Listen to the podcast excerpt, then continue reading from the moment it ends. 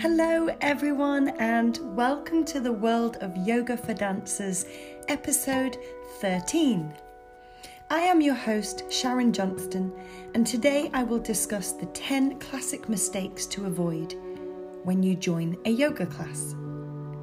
This is purely to help anyone who might be heading off to the yoga studios next month for the first time, as they are set to reopen on the 17th of May 2021 here in the UK. Let's hope now that our unlocking roadmap can stay on track. And here I wish to offer my sincere condolences to anyone who has lost a friend, a loved one, a family member during this pandemic. A huge thank you to all the key workers who just simply haven't stopped working tirelessly throughout to ensure we overcome this pandemic. Okay, some of you listening might think, how can there be so many mistakes to be made? It's only a yoga class. But, like anything else, there is an etiquette, and a lot goes on in a yoga class both on and off the mat, before and after. Yoga takes concentration, breath, it uses folds and revolves, involves detoxifying twists, stretches, and inversions. Your practice requires your full attention and engagement of the mind, body, and very often to lead with your heart and not your head.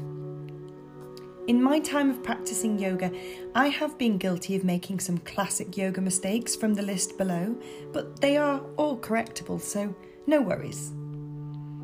I have compiled this list to help you avoid these common yoga mistakes and for you to enjoy a more successful experience whilst you practice. So let's get straight to it. Number one, arriving late for class. Yeah, it's never a good one, really.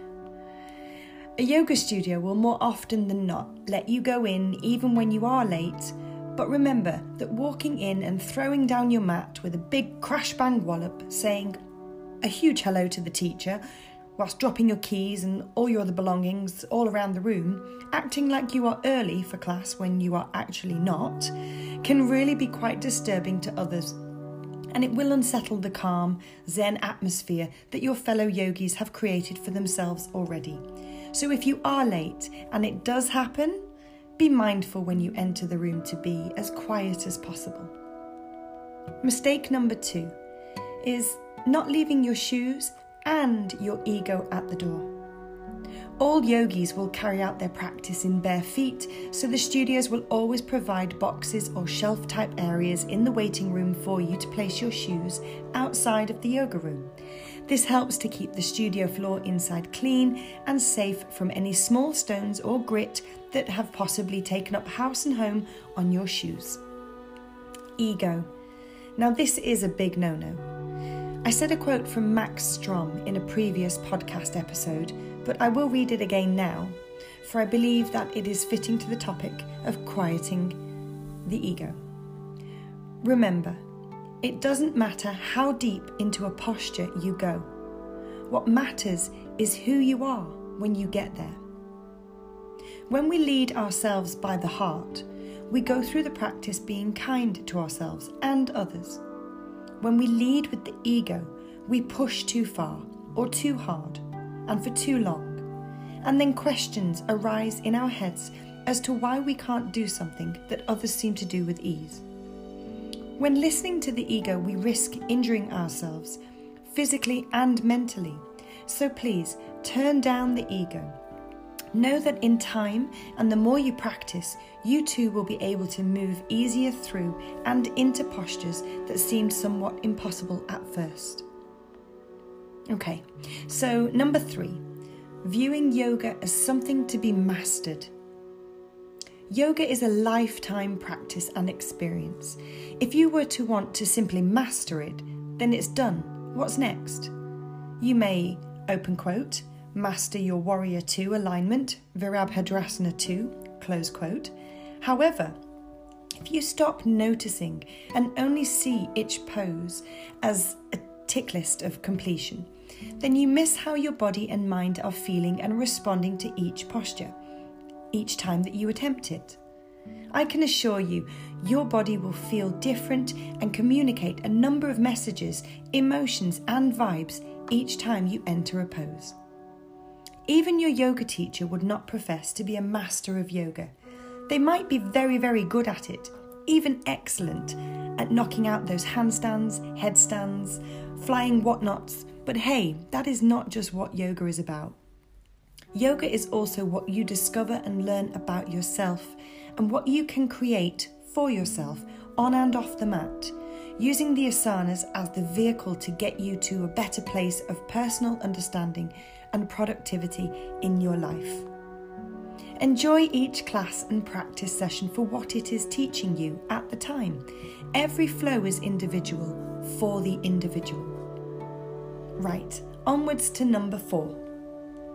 Worrying about what others think, especially when you are a beginner.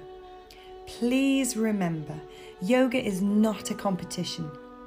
Each student's practice is an, in, an individual experience. That's what makes yoga so great.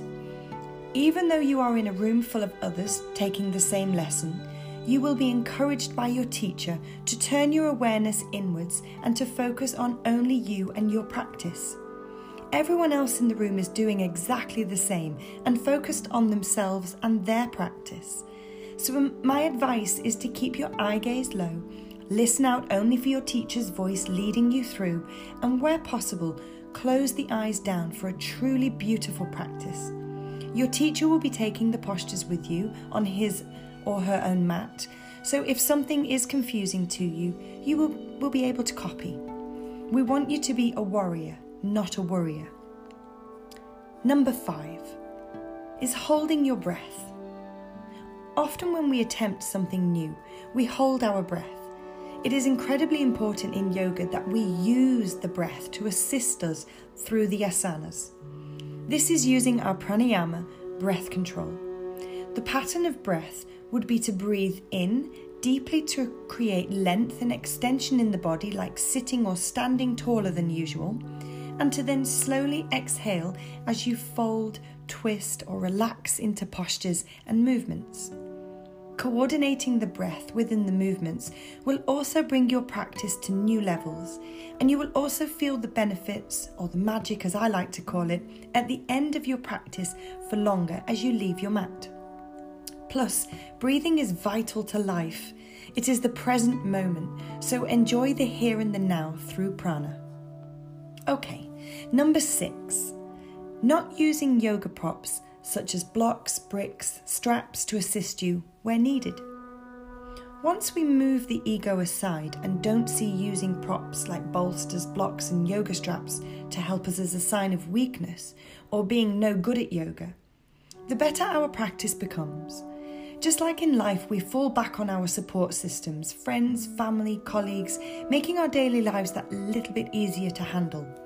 Well, the same applies in the yoga studio. So proudly walk over to the props shelf and grab yourself two blocks and a yoga strap before you start. You may or may not need them, but knowing you have the assistance there, just in case you do, will make for the best practice.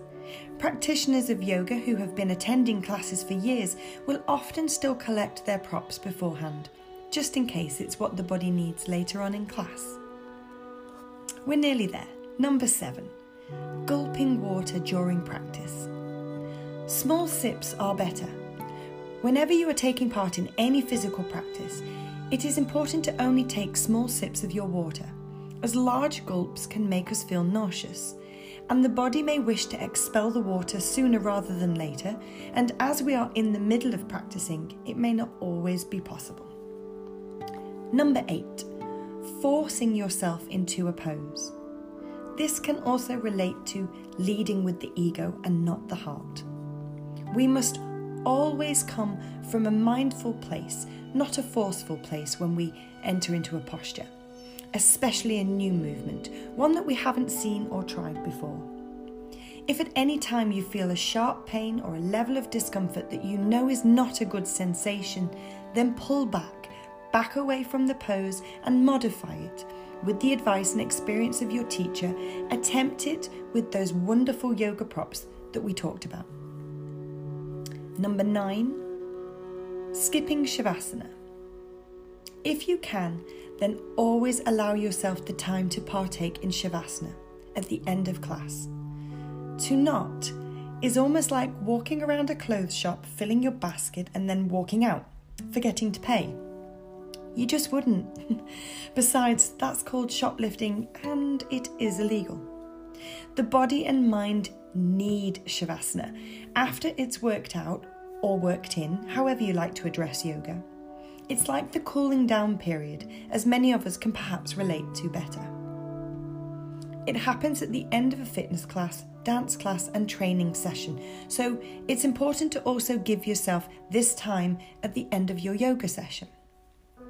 The benefits are endless as your body absorbs the practice, the mind has permission for a few more moments' peace, and using the prana, breath, any areas of tension that are still with you can take this still calming time to relax and release just that little bit more. The daily grind is still there and waiting for you regardless, so buffer it all away for that little bit longer.